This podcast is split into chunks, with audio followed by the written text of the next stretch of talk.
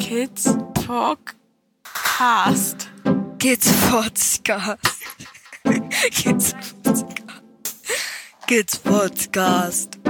Kids Podcast. Kids Podcast. Kids Podcast. Kid Podcast. So.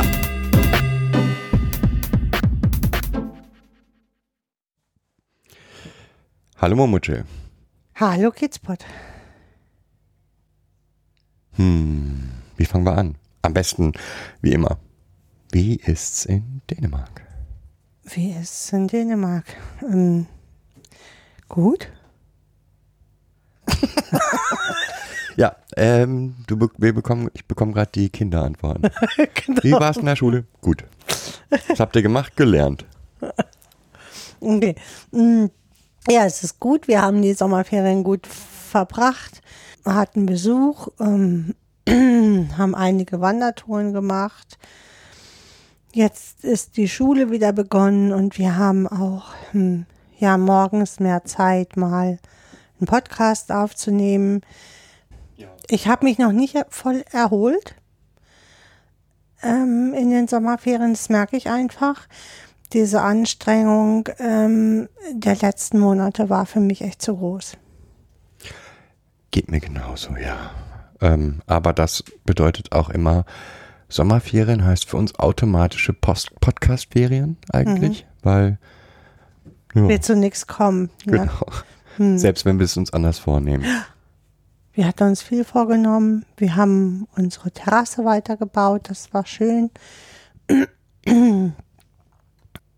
Wir, ich glaube, wir hatten uns wieder zu viele Projekte vorgenommen und haben halt nicht so viele geschafft. Das ist okay. Wir haben was geschafft und das, was wir geschafft haben, ist gut geworden. Ja, Es bleiben immer Projekte über. ja. Ja, und den Kids, wie geht's denen? Also ich glaube, sie haben sich jetzt alle auf die Schule gefreut. Ja, das ist allgemein, ne? Ja, Schon spannend zu sehen, dass alle sagen, endlich wieder Schule. ja. Ich glaube, Kind 3 war ein bisschen verhaltener, weil er ist jetzt mit auch auf die dänische Schule gegangen, war von sich selber überzeugt, er kann gar nicht genug Dänisch, um ähm, dorthin zu gehen. Dabei ist es hier das Kind, was ja am meisten Dänisch spricht. Ich glaube, das konnte er für sich jetzt so langsam revidieren. Ja. Und ich habe das Gefühl, er taut auf, er kommt jedes Mal dreckig aus der Schule, ist das richtig gut. Das heißt für mich nämlich, er ist äh, voll im Geschehen. Schauen wir mal. Ne? Also so sieht es zumindest erstmal Ja. aus. Sind jetzt noch zu wenig Tage, um irgendwie. Ja. Wir haben ja gerade das zwei Tage angefangen. Genau. Ja. Und wie gesagt, Corona sei Dank sind wir ja nicht in Urlaub gefahren oder so, sondern haben alles vor Ort in Ruhe und Entspannung gemacht. Genau. Deine Eltern waren mal da. Das, Ja, Besuch hatten wir mehrere. Genau. Das war auch schön. das war auch schön, genau. Also ist auch schön, auch dass Besuch, den wir so länger jetzt durch Corona nicht gesehen hatten, wie äh, deine Eltern halt, weil sie auch schon ein gewisses Alter erreicht haben, wo man sie schütz- schützen sollte. Ja.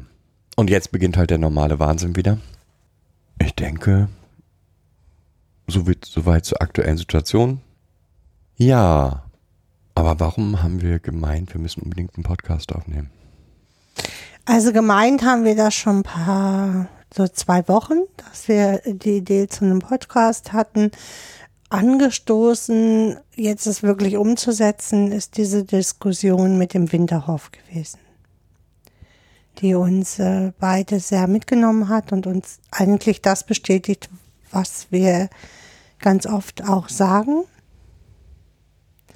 Und da würden wir gerne mal hinkommen, glaube ich, heute, ne?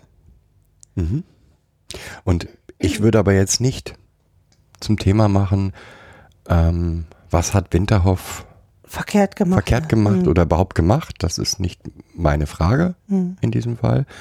Das haben auch andere zuhauf durchleuchtet jetzt. Bin ich Ja. auch sicher, da kommen auch noch viele Durchleuchtungen, alles Mhm. gut. Meine Frage ist eher, dieses System ne, sage ich jetzt mal, Winterhoff, was ich jetzt mehrfach gelesen hat, hat viele, viele Jugendeinrichtungen betreut. Jugendhilfeeinrichtungen betreut. Und da frage ich mich, wie kann in einem Jugendhilfesystem so etwas passieren? Weil eine ähm, Übermedikamentierung von äh, Kindern im Jugendhilfesystem einfach mal klären für uns, warum ist das möglich? Und zum anderen, was kann man dagegen tun? Weil nein, das kann und darf nicht Passieren. passieren. Hm. Gerade mit diesen Kindern darf das überhaupt nicht, also es darf generell nicht, Nicht passieren, passieren. aber mit diesen Kindern schon gar nicht, finde Ja. ich. So, ne? Und ich habe mehrere Artikel jetzt schon dazu gelesen mit, ähm, fangen wir einfach mal von an einer Stelle an. Ähm, mehrere Artikel gelesen, die sagten, naja, das zeigt ja wieder Jugendamt. Ähm, Die Jugendämter, die da mitgearbeitet haben, äh, da sieht man mal, wie schlecht die gearbeitet haben und ähm, dass so etwas passiert ist. Ja, Und es braucht ja immer die Leute, auf die man zeigen kann. Und ähm, Jugendamt ist ja oft auch in Negativschlagzeilen und ähm, manchmal auch zu Recht so. Äh, und in ganz vielen Fällen muss ich einfach sagen, das ist, ähm, das kann man nicht. Das ist nicht leistbar. Also wenn ähm, ein, ein normaler, so, also ähm, Sachbearbeiter im Jugendamt ist so- Sozialarbeiter. So. Der hat eine ganz klassische Ausbildung, hat ein Studium Soziale Arbeit gemacht, auf und dann mehr Verwaltung als alles andere. So, dann fängt er an, dort zu arbeiten. Wenn es gut gelaufen ist, hat er vorher noch irgendwie in einer Jugendhilfeeinrichtung gearbeitet. Also erstmal Praxis gesammelt und ist dann ins Jugendamt gegangen. Ganz viele gehen aber auch direkt nach dem Studium ähm, in, die in die Arbeit. Ähm, Jetzt ähm, müssen aber viele Entscheidungen getroffen werden, die wo dann halt Berichte eingefordert werden von anderen, also Beratungsstellen oder von Psychologen oder oder oder, um äh, dementsprechend die Entscheidungen fällen zu können. Das machen Jugendämter auch. Die Frage ist nur, wie, wie werten sie es aus? Sie müssen sich halt, sie können das gar nicht auswerten. Sie müssen sich halt auf die Aussagen eines Psychologen oder einer Beratungsstelle oder, oder äh, verlassen. Und ähm, da liegt für mich die Krux, weil es Entscheidungsträger gibt, die diesen Bereich aber gar nicht überblicken, sondern sich da aus, auf Aussagen von anderen verlassen müssen. Und wenn man so einen Herrn Winterhoff hat, der auch noch sehr überzeugend ist mit seinen Ansichten, dann glaube ich, läuft man da auch Gefahr, dem halt Glauben zu schenken und diesem Bericht Glauben zu schenken. Meistens hat man mit den Menschen ja so erstmal nichts zu tun. Man ruft die an, man äh, hat eine Schweigepflichtsentbindungserklärung, man bittet um einen Bericht zu dem Kind. So, und ob die Biperon jetzt gängiges Medikament ist oder nicht, das wissen die meisten nicht. liegt auch nicht in ihrer Kompetenz. Genau, liegt nicht auch nicht ähm, in ihrer Verantwortung, da zu sagen, oh, das ist aber ein gefährliches Me- Medikament, sondern es liegt halt in der Verantwortung des Arztes, der dieses Medikament ähm, verschrieben hat. Ja. Und auch nochmal, ich glaube, da ist auch ein völlig falsches Bild von dem Kontakt des Jugendamtes mit den Einrichtungen. Weil, wie oft sieht ein Jugendamtsmitarbeiter eine einzelne Einrichtung zu einem Kind? Im Normalfall. Naja, in der Regel kurz vor Unterbringung einmal Mhm. äh, und dann halt regelmäßig zu den Hilfeplangesprächen oder wenn es brennt. So. Genau. Das heißt, Hilfeplangespräche in Einrichtungen einmal im Jahr? Äh, Zweimal. Zweimal im Jahr. Halt, Okay, mm. zweimal im Jahr. Das heißt, zweimal im Jahr bekommt der Jugendamtsmitarbeiter einen mehr oder minder guten Bericht. So etwas wie Medikamente dürfte dort aufgeführt sein. Oder muss das?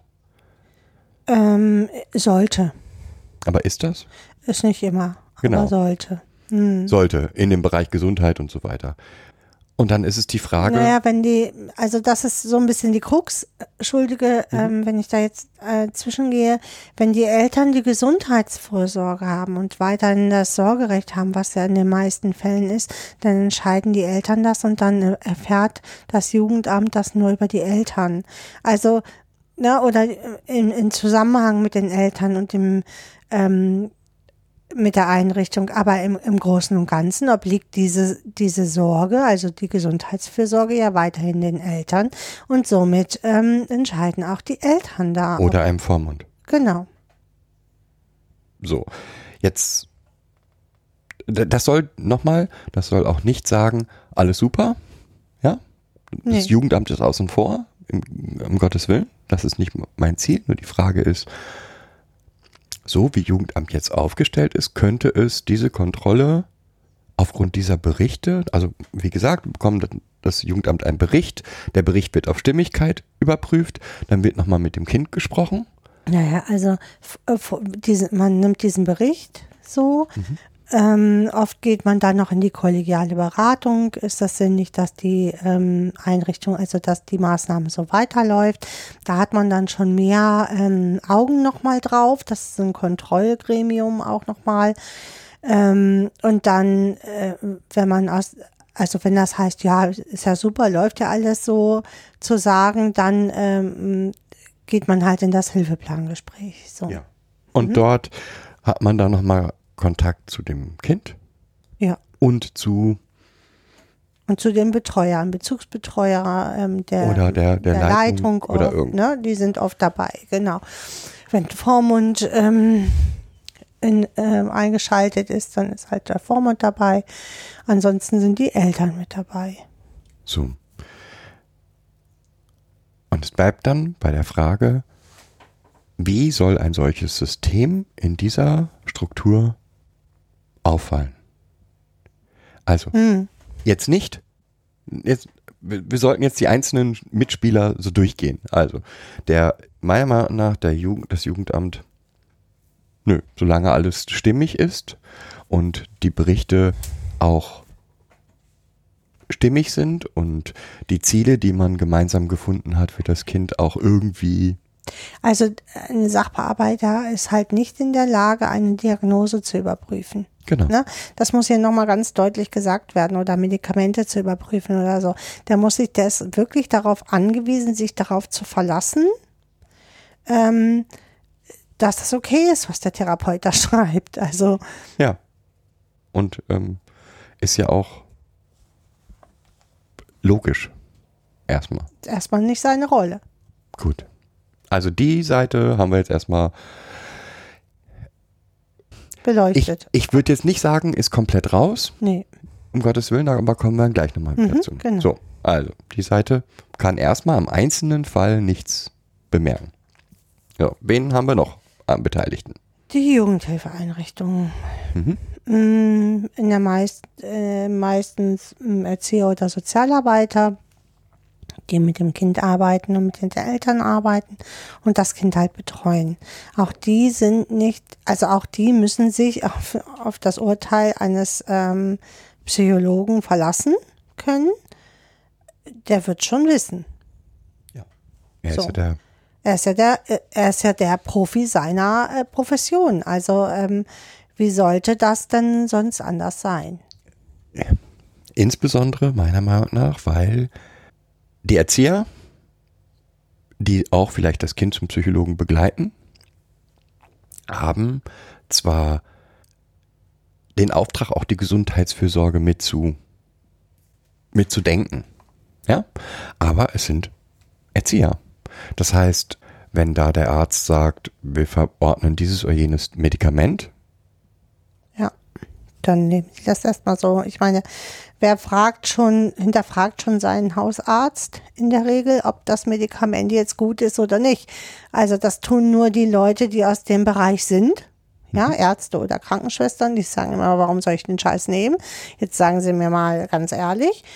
Ähm, und kennen sich äh, damit aus. Also, äh, und ja auch nicht mit allen Medikamenten, aber sie wüssten zumindest, wo sie das hinterfragen können.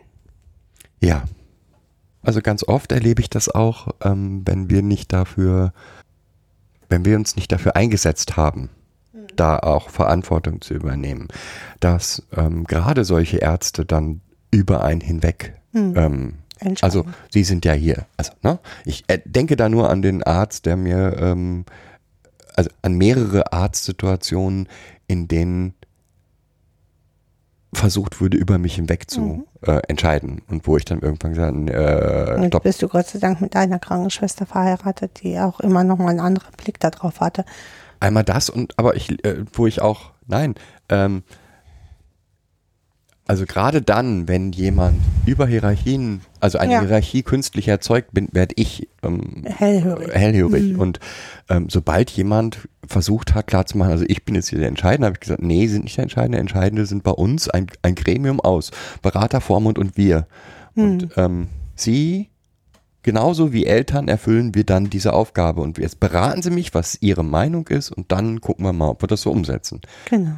Aber das ist eben meistens nicht der Fall. Und gerade solche Ärzte haben die Tendenz da entsprechend, ja, so, so Weisungsgeber zu sein.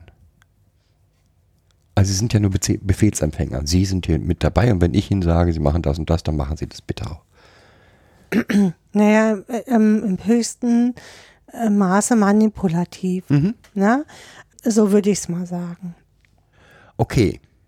Also kann der einzelne Erzieher ist häufig an diesen Prozessen nicht, auch nicht wirklich beteiligt. Er ist äh, dahingehend beteiligt, dass er das Kind beobachten kann. Und aber da kommen wir noch hin. Also wir sind ja jetzt noch bei den Entschei- Entscheidungsprozessen. Gut. Dann wäre der nächste der Vormund. Ja, der Vormund. Ähm, Vormund ist in der Regel ja entweder ein Angehöriger, auch das ist ja möglich, oder ein Amtsvormund, der auch Sozialarbeiter oder Verwaltungsfachwirt ist. Da gibt es noch äh, die Konstellation, dass Rechtsanwälte Vormünder sind.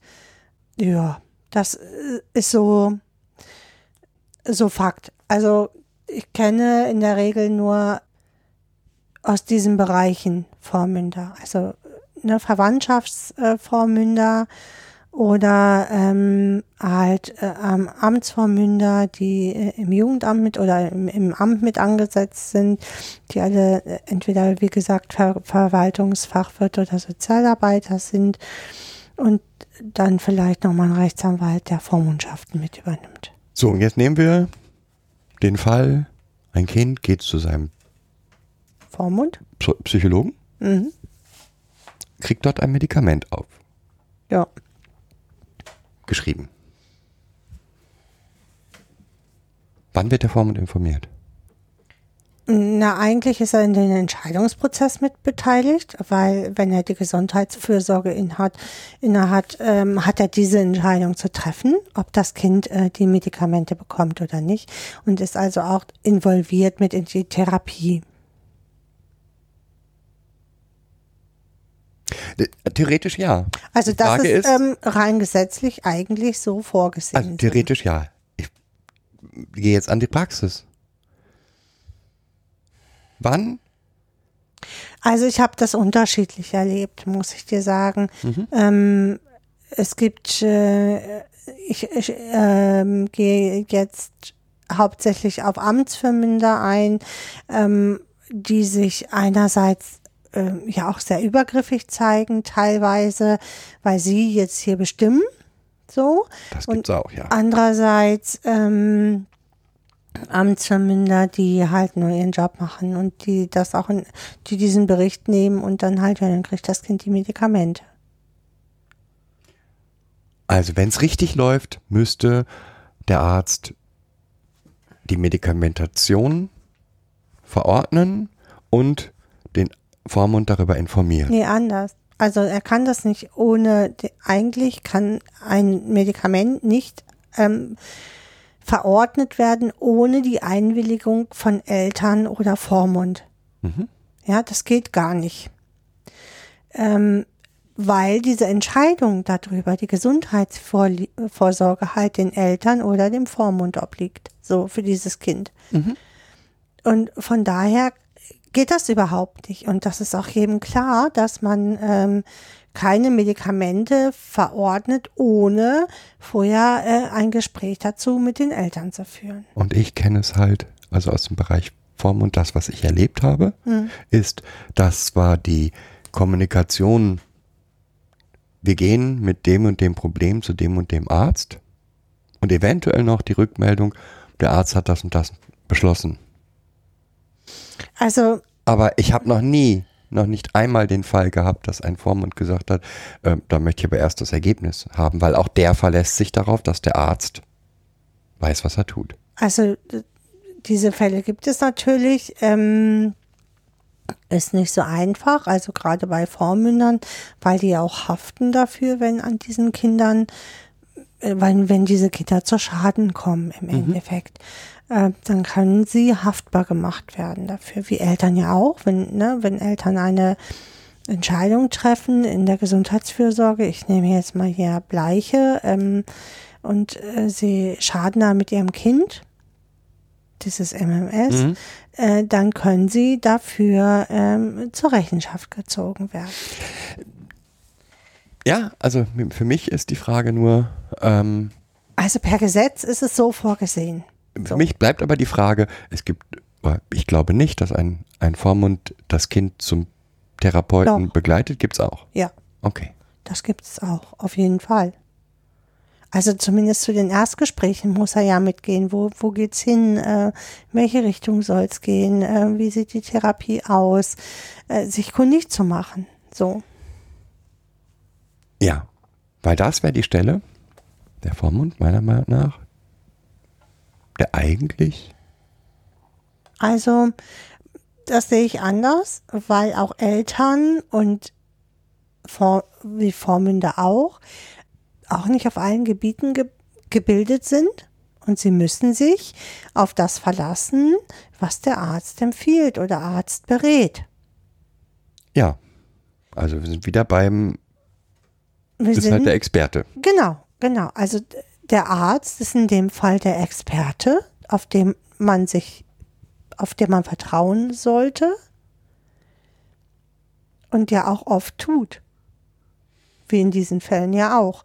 Also nichts ähm, in unserer Gesellschaft hat ein Arzt oder auch ein Psychologe einen bestimmten Ruf und ist eigentlich ja sowas, ich weiß nicht, welche Grundbildung ist, ist er jetzt äh, Dr. Äh, Winterhoff, ich beziehe mich jetzt auf äh, so, damit hat er einen hippokratischen Eid geschworen, ähm, alles dafür zu tun, äh, diesen Menschen zu beschützen und ähm, voranzubringen.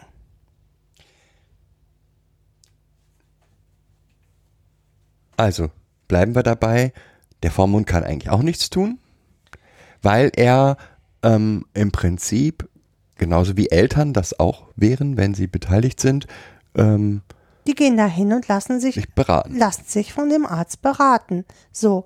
Ähm, und der sagt, das ist Debiperon, das ist, das wird äh, ihr Kind, ihrem Kind helfen, dass es in der Welt klarkommt. Das wollen Eltern in der Regel. Das ist eine total gute Aussage. Also, ähm, die ist schon geschickt gewählt.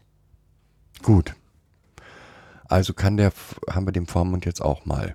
Beziehungsweise damit auch die Eltern. Also selbst wenn ähm, eine solche Situation, also die Eltern noch die Gesundheitsfürsorge haben, Ja. ähm, werden sie dann offen, schon regelmäßig, genauso wie im Vormund theoretisch, dabei sein bei, ähm, Also ich möchte das nochmal ähm, klarstellen. Zu, ich sag mal, 90 Prozent haben die Eltern die elterliche Sorge inne. Mhm. Ja. Weiterhin, auch wenn das Kind in einer Jugendhilfeeinrichtung wohnt. ja. Okay, also, bei Eltern gilt das Gleiche, ja. Ähm, die sind ja keine Mediziner. Und wenn Nee. ihnen gesagt wird, das und das ist der richtige Weg, dann verlassen sie sich erstmal darauf. Gut. Haben wir noch wen, wer's, wer das hätte verhindert, wer, wer noch daran beteiligt ist? Ja, es gibt Das noch Kind, das Kind. Mhm. was ja in diese Prozesse mit einbezogen werden sollte ähm, und je nach Alter auch entscheiden müsste, mitentscheiden müsste, ob es das jetzt weiternimmt oder nicht. so. Ähm, und oft ist es, äh, ist es ja so wie bei vielen Dingen, wenn Kinder sagen, es tut ihnen nicht gut, so, dann sollte man schon genau hinhören. Also, Und da ist, ja, da ist für mich aber auch wieder die Frage, ähm, was muss ein Kind sagen, damit bei den Außenstehenden ankommt, es tut mir nicht gut. ja, ja, ich weiß, was du meinst. Ich fühle mich so müde, ich bin so schlapp, ich ähm, bin gar nicht mehr der Mensch, der ich mal so war, so ein aktiver Mensch, ich nehme total zu. Sind alles äh, Hinweise darauf, dass es dem Kind mit der Medikation erstmal nicht gut geht. So, und dann, äh, wenn du dann aber, das haben ja auch einige Erzieher dann getan, dann gehst du da wieder hin oder auch Eltern und sagst hier, das tut meinem Kind nicht gut und er sagt, das ist aber richtig so, der wird sich schon daran gewöhnen, es gibt keine Langzeitfolgen. So, dann, dann ist es wie immer in dieser Gesellschaft, das Kind ähm, kriegt den Fokus, dass es ihm, ähm, dass er das nicht vernünftig ähm, macht und gut ist. Ja, also das Kind auch nicht. So haben wir noch irgendwen im Prozess vergessen. Den Psychologen lassen wir jetzt mal außen vor, weil in diesem Fall der, der so etwas hätte verhindern können. Ich wüsste keinen. Also ich wüsste noch einen. Also finde ich jetzt. Krankenkassen wären noch, noch in der Lage. Also die Krankenkassen haben Ah, aber Kranken, also die einzelnen Sachbearbeiter im Krankenhauswesen sind Sachbearbeiter. Ja, die haben in der Regel auch eine sozialpädagogische oder verwaltungstechnische Ausbildung.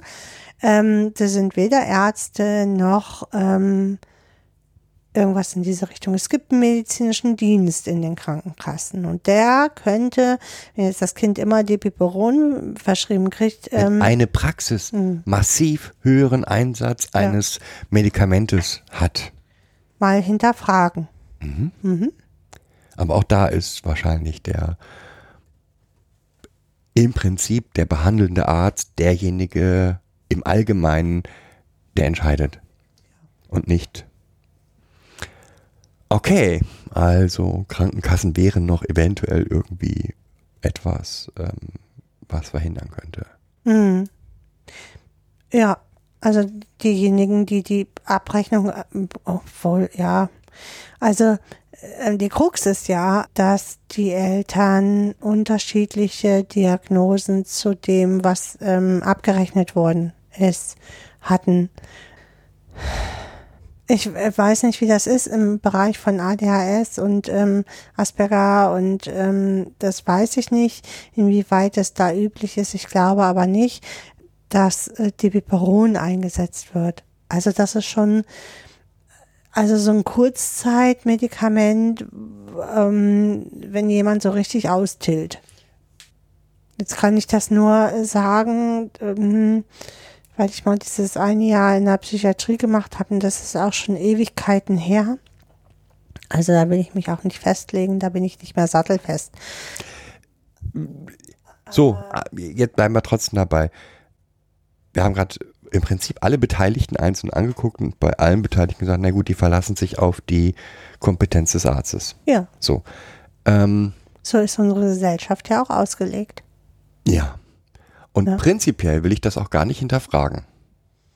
Ich schon? In, stopp. Also prinzipiell ist es so, ich habe jemanden, der ist für einen bestimmten Bereich zuständig Mhm. und der kennt sich da aus und es wäre auch gut, den erstmal als Experten zu akzeptieren.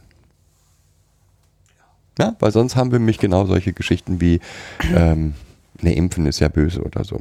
Ja. Prinzipiell. Aber was nicht heißt, dass man das nicht trotzdem hinterfragen sollte. Und gerade bei ähm, Medikamenten, bei medikamentösen psychiatrischen Behandlung oder psychologisch, psychiatrischen, ne? Ja. Ja, Ähm, psychiatrischen. fällt mir immer wieder der Satz von, wer war das denn? Ich habe mal einmal, einmal beim Podcast nachgefragt, wie seht ihr das mit, ähm, Hm. Psych-Podcast. ich glaube, beim Psychcast. Und die Antwort war das für mich passende. Nämlich, natürlich macht ein Medikament Sinn, wenn ich ein Ziel damit verfolge, dieses Ziel eindeutig, eindeutig definiert ist und ich regelmäßig überprüfe, habe ich mein Ziel erreicht oder nicht. Ja? Und dieses Ziel auch von allen Seiten als ein Ziel anerkannt ist, das Okay, dann gebraucht gucken wird. wir uns diese These jetzt mal an. Mhm. Ja, auf, nehmen wir das mal auf diesen Fall. Also ähm, es gab eine Diagnose, Mhm. narzisstische Persönlichkeitsstörung bei den Kindern. Ähm, es gab ein Ziel, was damit verfolgt wurde, nämlich dass das Kind ähm, sich anpasst und ähm, in der Gesellschaft funktionieren kann. Das ist kein Ziel. Äh, Stopp. Ja, okay. So, ähm, also erstmal ist das ein Ziel.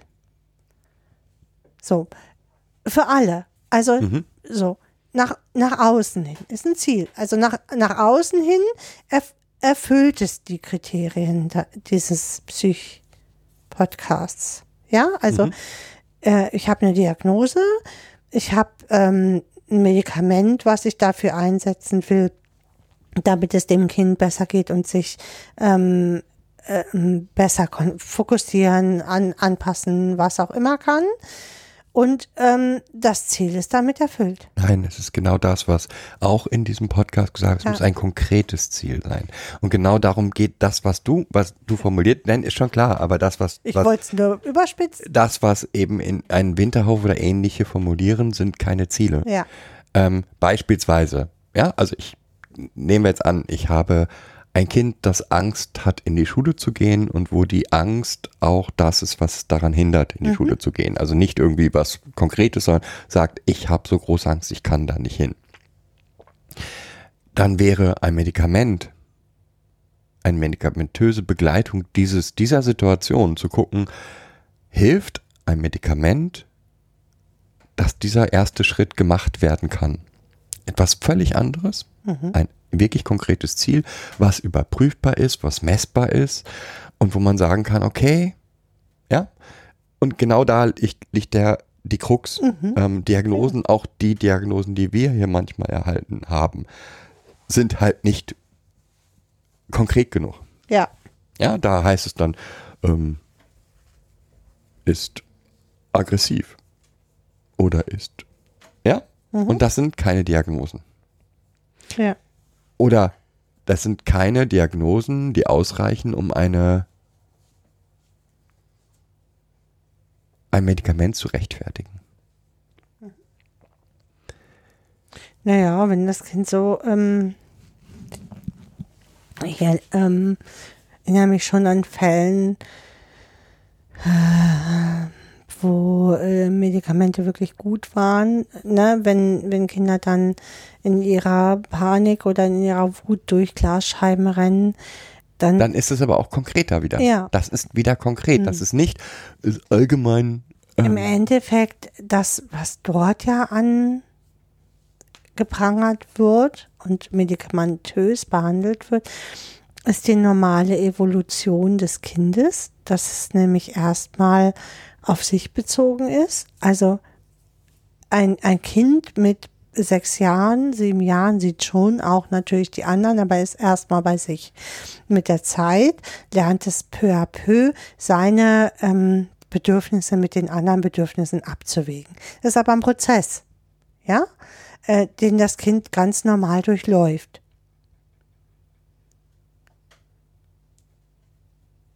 ja. Aber das ist ja nicht das, was, was Winterhoff. Kritisiert. der ging ja wie weiter, aber ja. Ja, der ne, geht- und wenn Medikamente über zehn Jahre, wie scheinbar dort, ähm, ähm, dann, dann gab es keine Ziele, die überprüft werden konnten. Ja, aber da, die, die, die Diagnose, die er in der, ähm, ähm, gestellt hat, äh, ist ja auch ähm, keine Diagnose, also die man bei Kindern stellt. Also Ne, Es gibt sie gar nicht in der, in der, Genau. im ICD.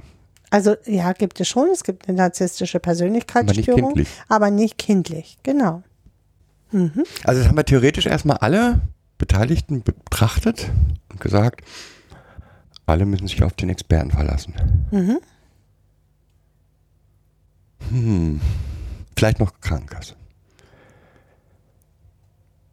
Gibt für mich noch einen. Weil dieses System, was da scheinbar vorherrschte, hat ja dafür gesorgt, dass in einzelnen Einrichtungen viele Kinder das gleiche Medikament bekommen haben.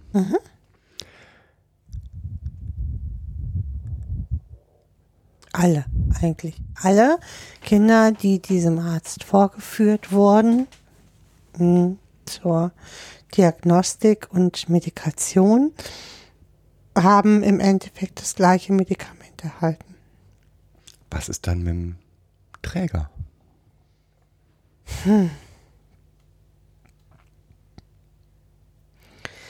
Der Träger, der sich diesen wunderbaren Menschen, also ähm, ausgesucht hat, damit er der Therapeut wird.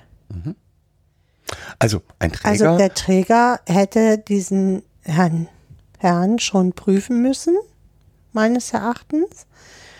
Mm, Und zwar allumfänglich. Also was seine Theorien betrifft, also das hätte man ja auch machen können. Ähm, was seine Ansichten zu Kindern sind, ähm, all das hätte man tun können. ja, und er hätte sich zumindest mal fragen, die Frage stellen müssen, wieso kriegen alle meine zehn Kinder das gleiche Medikament? Auch, die, auch die Erzieher Ja, hätten sich diese Frage stellen müssen. Das ist wohl auch passiert. Also es gibt genau. einzelne Einrichtungen, wo dann Menschen laut geworden sind, Ja. sich dagegen gestellt haben. Aber auch, weil die Kinder alle nur noch wie Roboter irgendwie funktioniert haben. So. Aber egal aus welchen Gründen, aber sie haben, haben das zumindest versucht zu hinterfragen. Und es ist zu Zeitungsberichten gekommen und trotzdem ist einfach weitergegangen. Ja. Ich möchte nur noch mal klar machen, dass das so ist, war auch in der Traumapädagogik-Bubble bekannt. Und dass es ähm, Einrichtungen gibt, in denen ein Großteil der Kinder ähm, stark medikamentiert sind und das über einen langen Zeitraum ist bekannt. Womit ich dann doch noch mal zurückgehen wollte. Wenn das bekannt ist, wer in Deutschland hätte die Aufgabe, dort zu kontrollieren? Der Psychotherapeutenverband. Punkt eins. Also meiner Meinung nach, Entschuldigung, ich bin, ich bin jetzt sehr und ich ich möchte jetzt nicht die einzelne Verantwortung auf diesen Verband schieben, aber ich bin mir sicher, dass es auch äh, Therapeuten und Psychologen gegeben haben, die im Nachhinein Kinder, die in, aus diesem System kamen, äh, betreut und beraten haben und auf dieses Fehlverhalten des Gestoßen Einzelnen sind. gestoßen sind. Es sind ja scheinbar auch Psychologen jetzt daran beteiligt gewesen, das Ganze aufzuklären.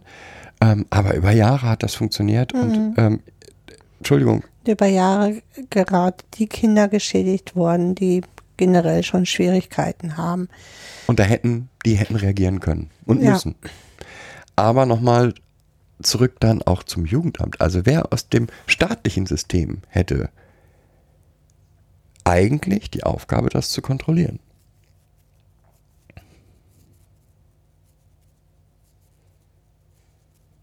Weiß ich nicht. Landesjugendämter?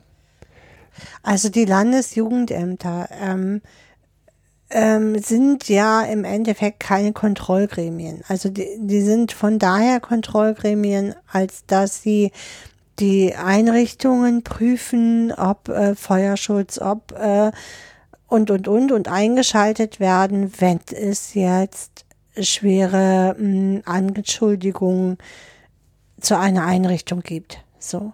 Wenn es aber die Anschuldigung für diese Einrichtung nicht gibt, wer ist denn dann der, der Kläger? Also, wo willst du denn da jetzt prüfen?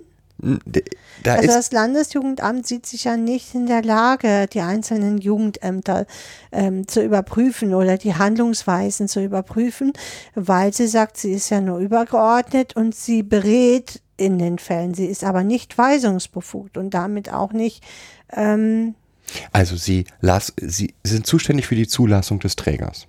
ja, Sie sind zulässig, zuständig für die Einzelzulassung eines Heimes. mm, ja, in besti- bestimmten Schritten, aber jetzt nicht bei allen. Mhm.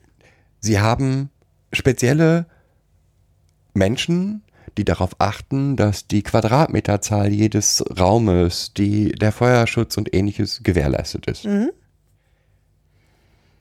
Aber sie haben keine Menschen, die mal stichprobenhaft sich die Pädagogik in den Heimen angucken, die Therapeuten in den Heimen angucken.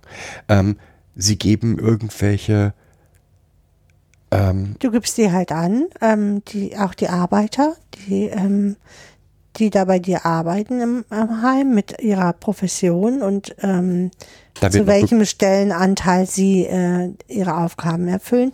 Und damit hat sich das. Genau. Und ich bin mir aus meiner Erfahrung im Landesjugendamt und ich bin froh, wenn hier jemand mir, mich korrigiert und sagt, nee, das ist nicht so und ähm, ist völlig anders, ähm, reagieren sie auch nicht auf Beschwerden aus dem Personal.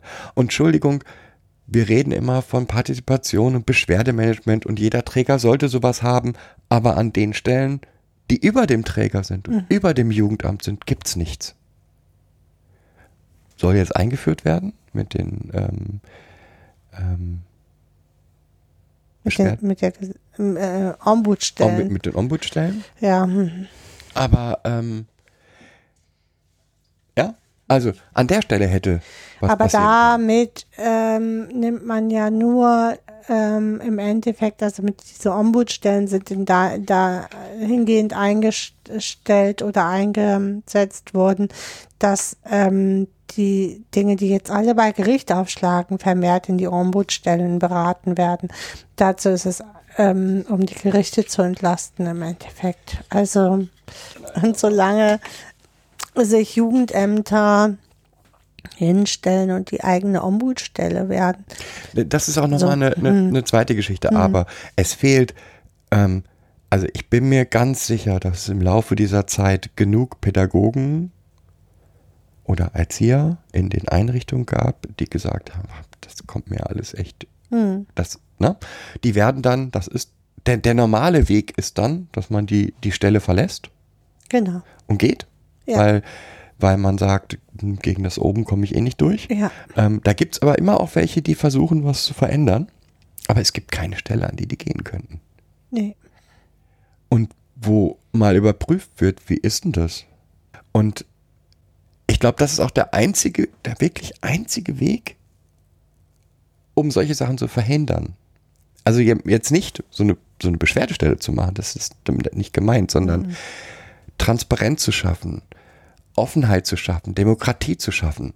Ähm, weil genau das ist ja das Problem dieser, ich, in diesem System gab es mindestens zwei Stellen, die massiv machtbewusst dort einge, äh, aufgetreten sind und das Ganze die Situation ausgenutzt haben. Das ist einmal der Psychologe und das sind die, die Träger, die bewusst dorthin gefahren sind, weil sie gesagt haben, dort bekomme ich das, was ich brauche, um meine Einrichtung hier leicht zu führen. Es, ich weiß von Einrichtungen, die bis zu 200 Kilometer durch Deutschland gefahren sind, um ihre Kinder in, zu diesem Psychiater zu bringen und alle Kinder die gleichen Medikamente bekommen haben Und ja, da haben sich Pädagogen die Frage gestellt, die sind aber alle nicht mehr da. Und der Einzige, der die Leitung dieses, dieses Trägers gehört für mich genauso hinterfragt und in, in ähm, ja, hinterfragt und eigentlich auch angeklagt, wie der Psychologe. Naja, zumindest sind sie ihrer mm, Fürsorgepflicht erstmal so nicht nachgekommen. So würde ich das zumindest sehen. Auf jeden Fall nicht. Ja, ich bin auch der Meinung, dass die Vormünder dort hätten was verändern können. Wenn ein Kind über Jahre Naja, ich muss mich zumindest mal zu diesem Medikament belesen und ähm, ähm, das hinterfragen, dass das Kind irgendwie äh, über einen längeren Zeitpunkt dieses Medikament bekommt, weil was eine sedierende Wirkung hat. Wie soll ein Kind dann äh, zur Schule gehen oder seine Aufgaben erfüllen können? Das geht überhaupt nicht. Das ist wirklich ähm, schon Herr Winterhoff sagt, es hat keine sedierende Wirkung. Nee, hat es nicht. Hm. Du würdest wahrscheinlich direkt einschlafen. Die Frage ist also für mich, ja, also nochmal, im System so wie sie sind, werden sie häufig nicht genug mit einbezogen. Andererseits ähm, ist für mich die Frage, ob sie denn, ob so ein, so ein, so ein freier Vormund zum Beispiel, die es ja immer weniger gibt, ob der überhaupt genug bezahlt wird, um das dann zu leisten. Nö. Ja? Was er da tun müsste, eigentlich. Oder ob Vormünder eine Stelle haben, an, denen, an die sie solche Fragen stellen können. Ja, also eigentlich bräuchte es deutschlandweit Stellen, die beratende Tätigkeit haben. Ja, also Ja. auch, auch in dem Sinne für mich, wenn ein Pädagoge das Gefühl hat, hier läuft irgendwas schief, aber ich kann das nicht fassen, dass er irgendwo eine Stelle haben müsste, an die er sich wenden könnte, indem er seinen Fall ohne ähm, ähm, ähm, Namensnennung oder so weiter äh, schildern könnte. Gibt es, das Problem ist dann nur, wenn du diesen Fall ohne Namen und ohne Person und ohne da beschreibst, geht schon auch was verloren. Also diese Beratungsstellen gibt es. Ja, also das Kinder, die Kinderschutzzentren Ja, müssten da eigentlich äh, und machen da auch diese Beratung, ja auch fürs Jugendamt die Beratung Mhm. in unterschiedlichsten Fällen.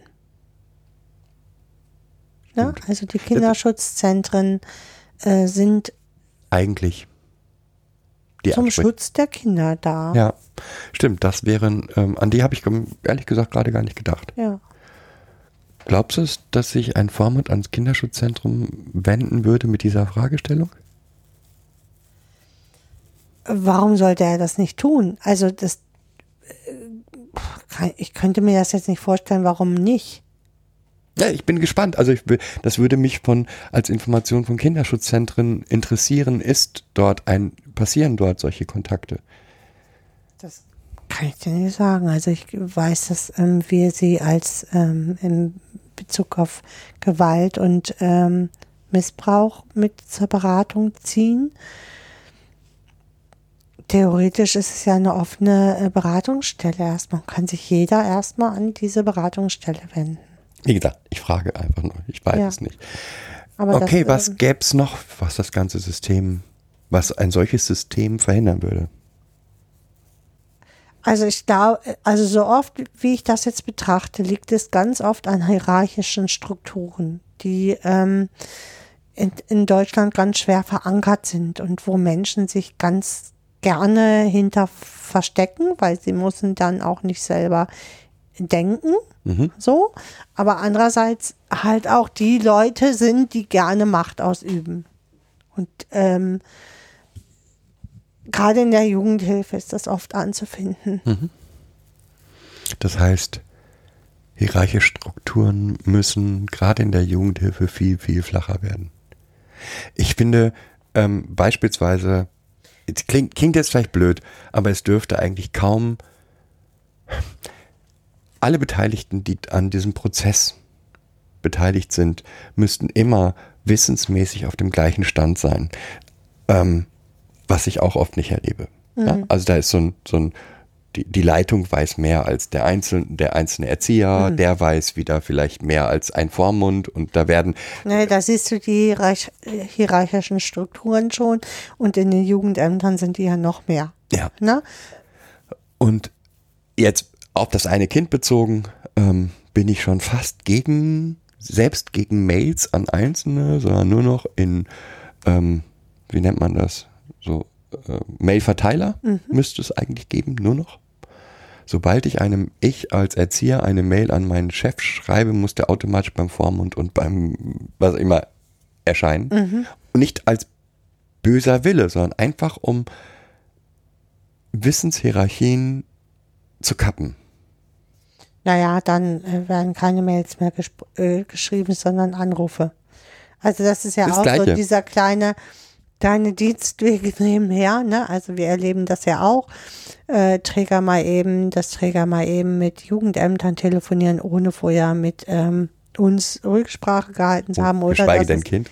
Genau, oder mit dem Kind oder dass es eine Rückmeldung dazu gibt und dass wir dann ähm, in einem Gespräch erfahren, ja, äh, ach so, Sie haben ja mit uns gestern telefoniert, ne? Äh, und wir dann immer ein bisschen irritiert gucken und das ist- hat für mich auch was mit völliger Intransparenz zu tun. Ja, also Transparenz und, und niedrige Hierarchien gehören zusammen. Intransparenz ist das, was dieser Ja, Träger jetzt macht. ich Ne? sag- Also für mich gehören auch Transparenz und, Und, niedrige Hierarchien genau. gehören zusammen. Das Genau. noch, noch was dazu für mich. Ähm, was ich da ganz deutlich sehe, ist nämlich ein Bestimmen über Kinder. Hm. Das ist mir auch jetzt durch Winterhoff dann im Nachhinein ähm, wieder hochgekommen, wie oft wir gefragt werden, ist denn das Kind informiert über hm, hm, hm. Mhm. und wo ich denke, äh, wie könnte das Kind denn nicht informiert sein über? Ja. Ja, Ja, wir sind also- jedes Mal irritiert, ne? Ähm, Genau. Ähm, selbst wenn ich einen Bericht über das Kind ans Jugendamt schreibe und das Kind alt genug ist, Ja. diesen aufzunehmen, ähm, dann bekommt es auf jeden Fall die Information, was da drin steht. Oder es kann es selber Oder es lesen. kann es selber lesen, das wollen Fall. unsere Kinder jetzt nicht, aber diese, diese Doch. die Die, doch, doch. Kind 1 hat das mal gewollt. Wir Kind 2 auch. Okay, ja, aber ist meistens nicht so ähm, der Fall. Aber wie kann ein Kind nicht informiert sein über einzelne Schritte? Und da ist die gleiche, ähm, das gleiche Problem. Wir können auch niedrige Hierarchien und offene, transparente Kommunikation. Ähm, ich glaube, das ist ja auch eigentlich heute unser Thema so ein bisschen ähm, äh, ähm, Demokratie und ähm, Transparenz oder Weil das ähm, ist für mich die einzige Lösung. Partizipation so. Bei diesem bei dieser Auslegung von Partizipation bin ich ja immer sehr zwiegespalten, weil ich einfach sehe, dass wir in vielen Bereichen äh, Kinder zu früh partizipieren, also teilnehmen lassen und auch Entscheidungen treffen lassen. Also gerade, hm? Du schüttelst den Kopf. Ja, sehe grad. das sehe ich nicht ganz so. Also Partizipation muss von Anfang an sein. Das Ja. heißt aber nicht, ähm, dass ich die Verantwortung an das Kind übergeben kann. Hm, genau. So, das heißt, ähm, wenn die, die, der Wille und die Meinung des Kindes muss immer in jedem, jeder Situation mit berücksichtigt werden. Genau. genau das Was sehe ich ja auch. Aber ähm, gerade so in Gerichtsverfahren und so ist das ja heute so irre. Ähm, dann werden da Kinder gehört und müssen sich da irgendwie positionieren für äh, A oder B oder C oder D und ähm, das ist für mich keine Partizipation. So. Das hat ja auch nichts mehr mit dieser kindgerechten Partizipation für mich zu Nee. tun. Das ist das Gleiche, was wir immer an den Hilfeplangesprächen bemängeln.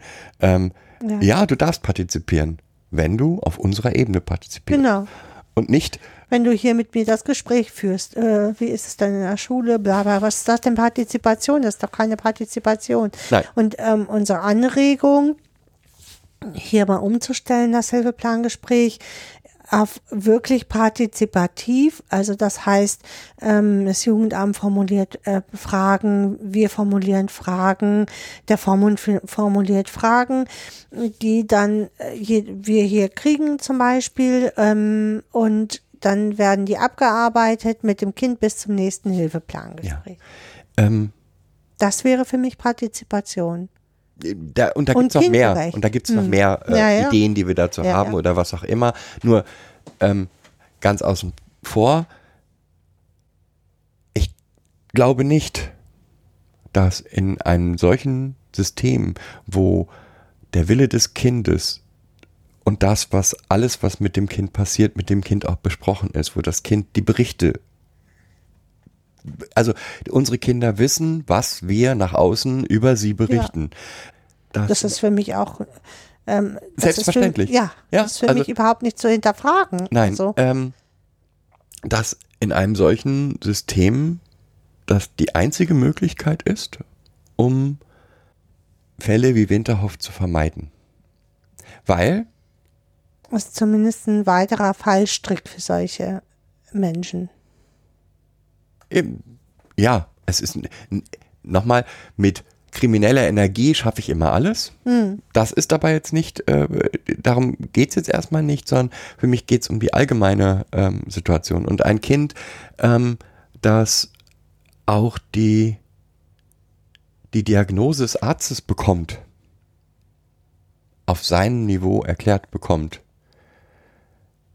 hat auch die Chance, das weiterzutragen. Mhm. Und damit umzugehen, ne? Also. Für sich damit mhm. umzugehen, aber auch damit weiterzutragen. Ja. Also, ähm, Entschuldigung, ich bin ein bisschen entsetzt von der Vormünderin, die in diesem Film sagt, ja, aber ich wusste gar nichts. Das heißt aber auch, dass das Kind der Vormünderin nicht mitgeteilt hat, ich muss da jeden Tag diese Medikamente nehmen. Und wie es sich damit fühlt. Und ja, das heißt, dieses Ganze war gar nicht in Frage gestellt. Und die Frage ist, wusste das Kind überhaupt, was da kriegt? Dass es was kriegt. Und warum es das kriegt. Und ich glaube nicht. Ich glaube. Mhm. Ähm, ja, das haben ja einige Kinder, also ich kann das ja noch von dem Film ähm, so sagen, der kriegt da halt, wurde jeder morgens in seiner Runde hier, du musst dein Medikament nehmen und fertig. Und das wurde dann so verteilt wie das Frühstück. Mhm. so. Ähm, und das halt zu allen ähm, Mahlzeiten und das ist halt hier so üblich und fertig. Und auch kind, dass Kinder irgendwie ziemlich ja abgefrühstückt werden mit so glaube, globalen äh, Begründungen. Das ist für ne, die Erzieher ja auch sehr abgefrühstückt wurden mit normalen Begründungen. Das braucht das Kind halt, um zu funktionieren. Und funktionieren haben wir gerne in unserer Gesellschaft. So.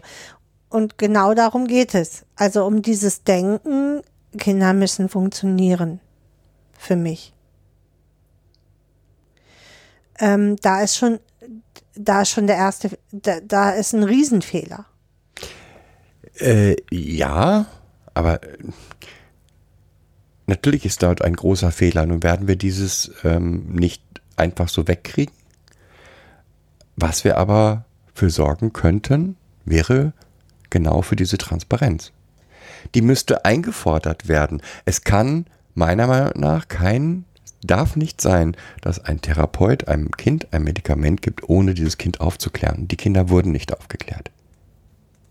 Entschuldigung, dass ich da jetzt nochmal nachhake, Christian. Ähm, ich, also, das ist der eine Schritt. Wenn wir aber nicht generell umdenken, dass Kinder nicht zu funktionieren haben, sondern äh, dass jedes Kind individuell ist, dann brauchen wir auch unsere ganze Partizipation und Inklusion und so. Das brauchen wir gar nicht denken dann, weil in die, auch in diesen Inklusionsbestrebungen, die wir so ähm, haben, geht es ja nur darum, das Kind Norm, der Norm entsprechend äh, hinzubekommen. Und das kann es nicht sein im Zuge der von Inklusion. Äh, so. Dem widerspreche ich ja gar nicht da ist aber, äh, für mich fängt da die Krux an. Ja, äh, wenn ich, wenn ich der Meinung bin, dass Menschen, Mensch A genau sein muss wie Mensch B und Mensch, Mensch C und Mensch D und alle äh, ein großes Klumorat sind, die es so ein, wo es so einen Strang gibt und du musst so und so sein und das und das hast du zu erfüllen, dann, dann brauche ich mich doch nicht wundern, dass ähm, das auch in, die, in den Praxen so ankommt und in den äh, Schulen so ankommt und in allen anderen Sachen und dass man versucht, die Kinder dahin zu kriegen. Und dass keiner Mensch kein Mensch mehr darüber nachdenkt, wenn ein Psychologe sagt, das Medikament ist dazu da, dass das Kind funktionieren kann dass das keine Diagnose ist. Also keiner sagt, äh, erklären Sie uns mal genau, weil das Ja. ist für mich, was ist denn das Ziel für das Medikament? Ja. Warum geben wir ihm diesem Kind jetzt das Medikament? Ähm, das wäre in, in der, nein, passiert mit Sicherheit selbst in der normalen Humanmedizin. Ja, also ähm, ich bin jetzt böswillig, aber ich glaube nicht, dass weite Teile der Bevölkerung wissen, wofür sie bestimmte Medikamente nehmen. Wir werden zwar aufgeklärt vom Arzt, aber ähm, Frag deine Eltern. Also, es ist bös, böswillig, weil eigentlich meine Eltern sind schon informiert, aber das genau, sie nehmen im Prinzip bleibt es dann, dann irgendwann dabei, ich nehme die gelbe, die rote und die blaue und die grüne und morgens die und abends die. das liegt aber oft auch daran, dass Ärzte nicht in der Lage sind, das zu erklären. Also wo, was das Medikament da macht und wofür das da ist. Also da geht's ja schon los. Wenn ich, ähm, wenn und ich immer mal wieder, nicht Und nur immer einmal. mal wieder, genau. Aber das nimmst du doch dafür. So, ja? Also wenn der Arzt dann hier wie bei deinen Eltern, die ja schon seit, weiß ich nicht, 40 Jahren zum gleichen Arzt gehen und äh, dann sagen hier, und der Arzt dann sagt, ja, das, aber das nimmst du doch dafür. Dafür ist das. So, ne? Müsste häufiger passieren, weil Hm. ich glaube, dass, ein Ar dass die Ärzte das auch, also sie machen das bei der Erst, äh, bei, bei, bei der. Erstbeschreibung, dann glaube ich, ist es der Fall, Patienten, dann glaube ich, ist es häufig der falsche Moment, weil der Patient völlig überfordert mit der Situation eigentlich schon ist. Ich habe irgendwie, ich brauche einen Blutverdünner, was heißt denn das?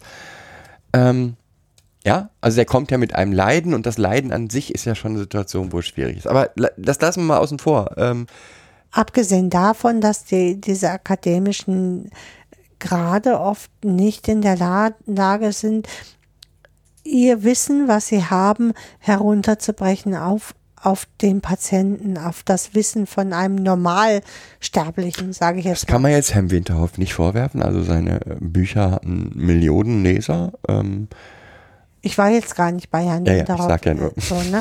Nee, Herrn Winterhoff, äh, äh, das Niveau ist sicherlich nicht so hoch der hatte Millionen Leser und konnte sehr gut publizistisch Ja. seine Thesen verbreiten. Nicht nur publizistisch. Erfüllte Seele, also.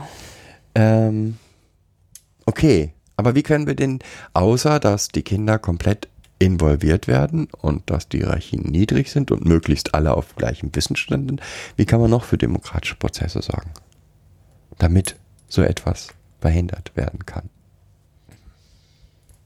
Tja, ist eine gute Frage. Ähm, damit müsstest du ähm, bestimmte Menschen in unserer Gesellschaft enthaupten. Also, die, und diese, diese Gläubigkeit äh, enthaupten, sage ich mal. Also, mh, diese Ärztegläubigkeit zum Beispiel, dass nur ein Arzt äh, bestimmtes Wissen oder genug Wissen hat, um das ähm, zu beurteilen, zum Beispiel. Damit müsstest du genau dieses, was wir mal geschaffen haben, äh, im Endeffekt enthaupten. Damit haben wir ja schon eine Hierarchie, so eine hohe Hierarchie geschaffen, ähm, die, glaube ich, kaum noch einzuholen ist. Ähm, die Frage ist auch, also ich bleibe dabei, dass gerade im, im, in diesem psychologischen Bereich und nicht nur dort, ähm, das Nachfragen, wofür ist das denn? Ähm, und die Aufklärung, wofür das ist, viel wichtig, also ich weiß nicht, wie das abgerechnet wird mit den Krankenkassen oder was auch immer, aber es muss eine ganz hohe Bedeutung haben, weil ähm, nichts ist für mich schlimmer als dieses, ich google mal, ja, komme dann auf irgendwelche Pseudoseiten. Es ist Aufgabe des Arztes zu vermitteln, warum ich das Medikament gebe, was mein Ziel mit dem Medikament ist. Ähm, ja, warum diese Therapie die richtige ist, ist normalerweise Aufgabe des Therapeuten und des ähm, Psychologen. Und wenn die das nicht tun, dann haben wir ein großes Problem. Aber wir sind nochmal, ich wollte nochmal zurück auf die Strukturen in einer Einrichtung. Wo kann man dort für diese Demokratisierungsprozesse sorgen? Überall. Also indem du flache Hierarchien schaffst, äh, würde auch viel mehr Demokratie ein. Also hätte ja jeder das gleiche Stimmrecht im Endeffekt. Und äh, wäre ja auch jeder auf dem gleichen Wissensstand. Und damit ähm, schaffst du schon ähm, zumindest unter, also erstmal in der ähm, Mitarbeiterebene die, ähm, Demokratie und ähm, mit dem Kind genauso. Also äh, wenn ich dran denke, hier gibt es keine Entscheidung, die über das Kind hinweggefällt wird. Also nicht eine. Nee, ähm, äh, und da, ich finde, das ist ein, ein gutes Beispiel war der, wir haben ja vorhin berichtet, dass das letzte, der, der Kind 3 jetzt auch auf die dänische Schule geht. Und auch dort war ein typisches, ein gutes Beispiel, weil ich war mir nicht am Anfang so sicher. Aus verschiedenen Gründen. Wir, wir beide nicht. Also Aus verschiedenen hm. Gründen wollten wir eigentlich, dass das Kind weiterhin in die Schule ging, in die es ging. Ja.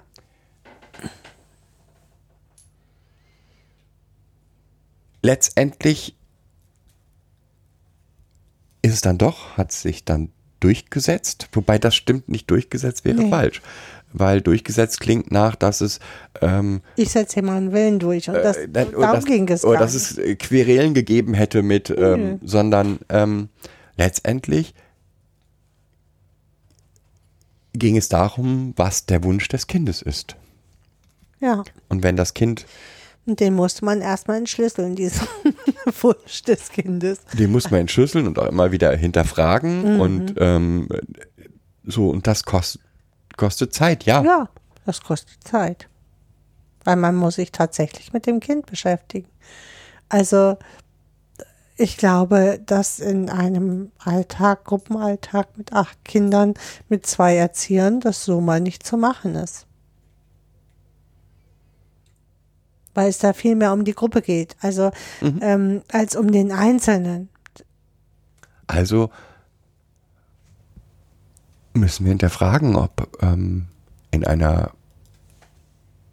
Normal. achten, Achtergruppe, Mhm. acht Kinder, zwei Erzieher oder sieben Kinder, zwei Erzieher, überhaupt demokratische Prozesse machbar sind. Fall so Ja?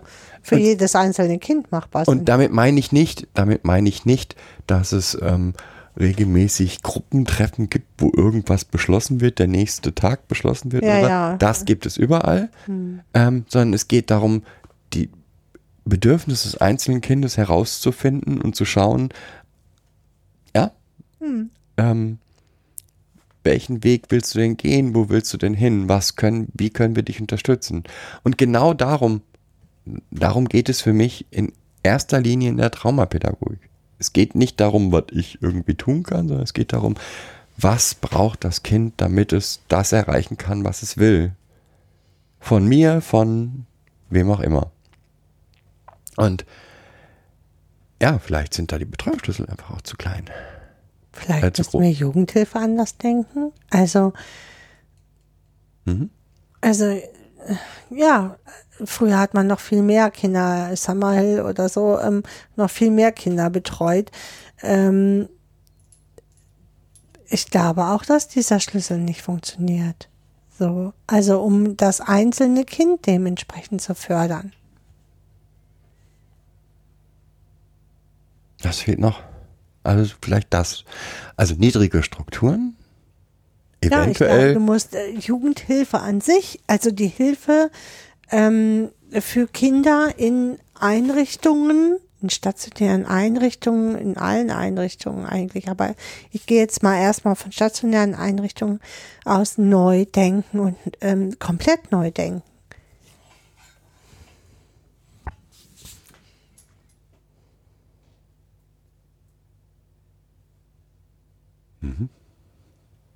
So wie du zum Beispiel auch Schule komplett neu denken musst. Also wir sind an so einem Punkt angelangt, wo wir mit dem, was wir mm, so uns mal überlegt haben, einfach nicht mehr fruchten und nicht mehr weiterkommen. Und Verbesserung bedeutet, alles nochmal auf die Probe zu stellen und alles Ja. nochmal zu hinterfragen. Und für mich Genau. gehört da eben auch zu die Rolle des Jugendamtes, die Rolle des Landesjugendamtes, die Rolle des Vormundes. Die Rolle eines Psychologen äh, in einer Klinik, also der, der jetzt an, angegliedert ist an eine Einrichtung. Was bezweckt die Einrichtung damit? Da- Das So, war, ne? also habe ich heute auch auf Twitter nochmal eine Frage gestellt. Ich frage wirklich, also nichts.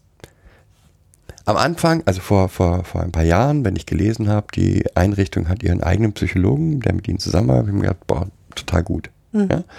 Und prinzipiell ist es ja auch gut, Ja, weil psychologische Beratung ist notwendig in Einrichtungen.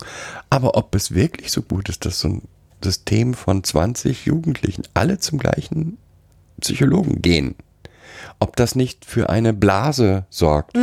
Und eigentlich geht's in unseren transparenten Prozessen muss es darum gehen, eben keine Blase zu haben. genau, diese Blasen zu verlassen, ne, die wir so haben, aber auch äh, Denkmuster nochmal zu durchbrechen oder Schubladen aufzubrechen. Äh, ähm, Gerade in der Jugendhilfe gibt es so viele verdammte, verfickte Schubladen.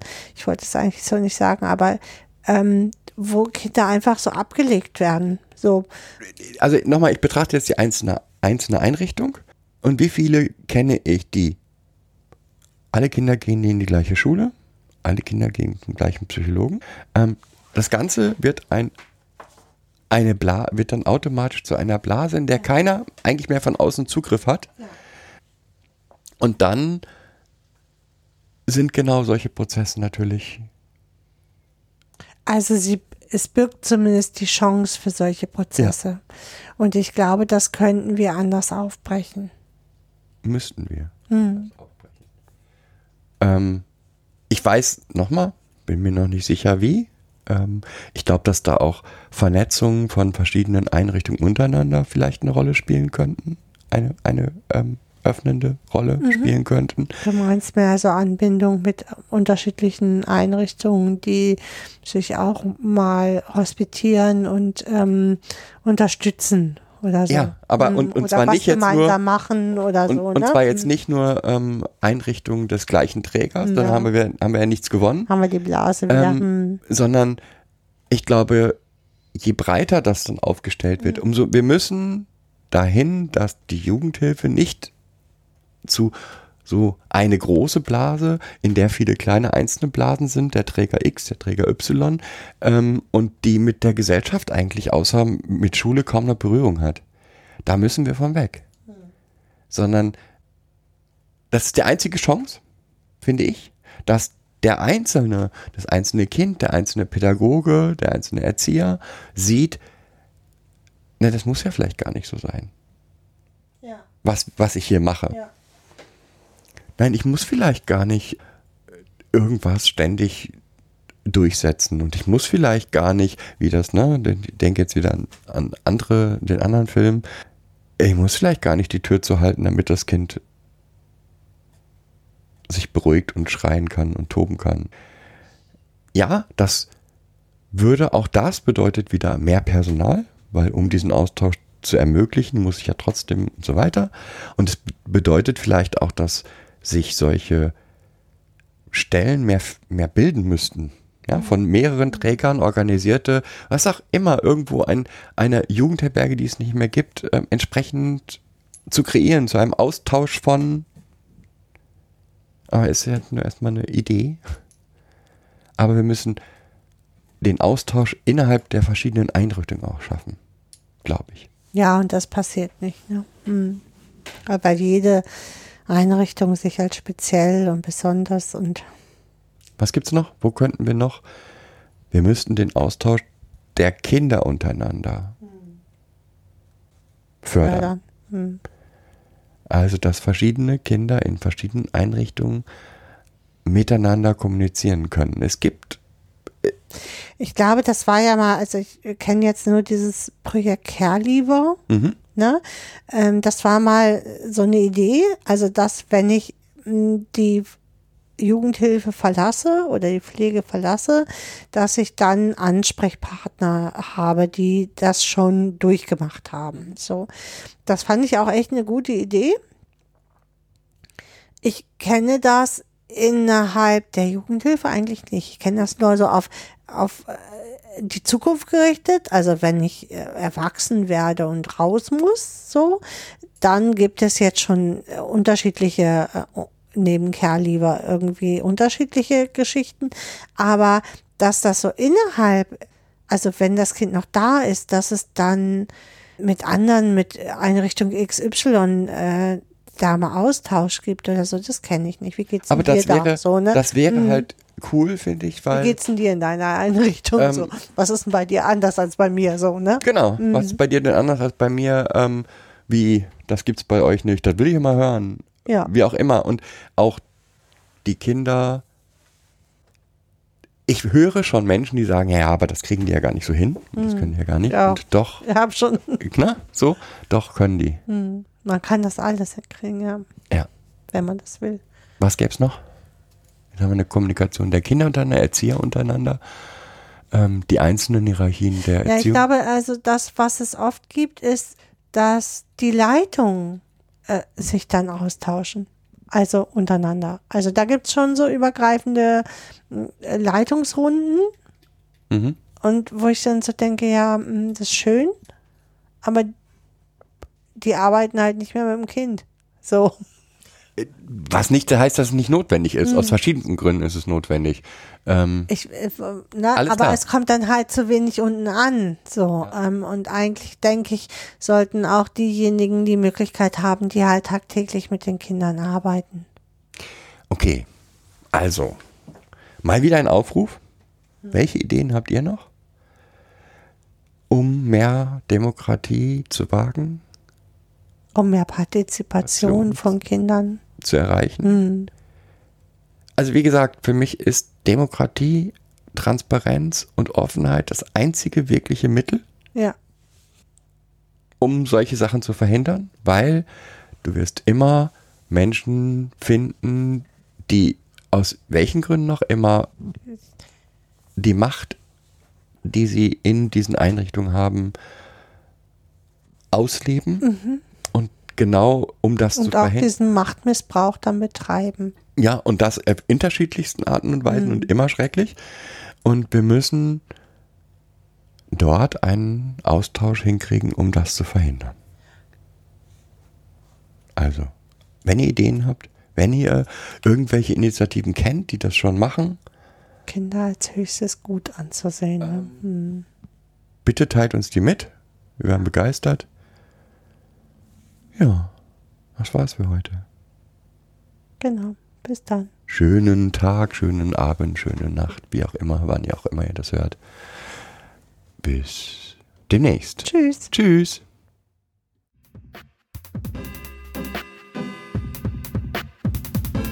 Das war eine weitere Folge Kids Podcast. Danke fürs Zuhören. Shownotes und die Möglichkeit zu Kommentaren unter kidspodcast.de. Anregungen, Ideen und Feedback per Mail an info at kidspodcast.de oder per Twitter an kids-pod. Wenn euch diese Episode gefallen hat, empfehlt sie weiter oder gebt Bewertungen in iTunes oder anderen Podcast-Portalen ab.